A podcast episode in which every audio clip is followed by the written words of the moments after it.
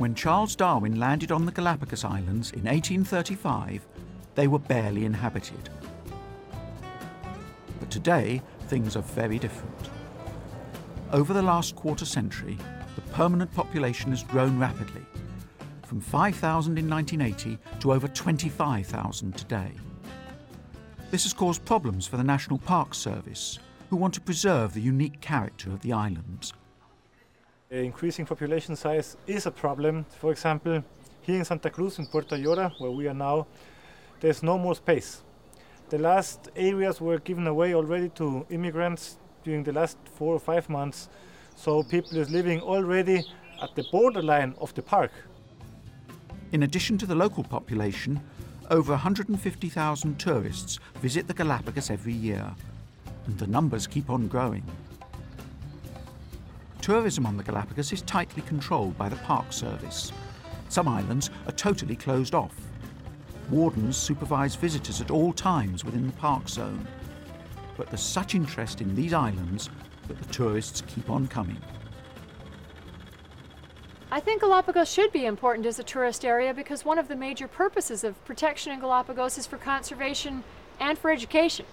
And it's very difficult for people to understand the problems that occur in Galapagos or in a, in a protected area such as this if they can't actually come here and see it with their own eyes. The problem from tourism isn't so much the tourist interaction with the organisms. What is more of a concern is all the people that tourism as an ancillary activity bring to the islands. And that is of concern because the islands cannot support large numbers of people. So far, the Park Service and its supporters have managed to keep the big hotel chains and the huge cruise ships at bay. But the competing pressures of maintaining the island's unique heritage and simultaneously allowing the local population to develop economically will always require delicate handling. Life on the Galapagos can be difficult, but nevertheless, scientists and conservationists regard it as a privilege to work there. There are plenty of problems and plenty of difficult situations and plenty of frustrations, but there are also plenty of rewards and success and, and things you can say, well, I helped to do this. I, mean, I am getting, I am getting um, uh, an ulcer and things like that. I'm getting sick sometimes because of the problems. But well, that's part of the job.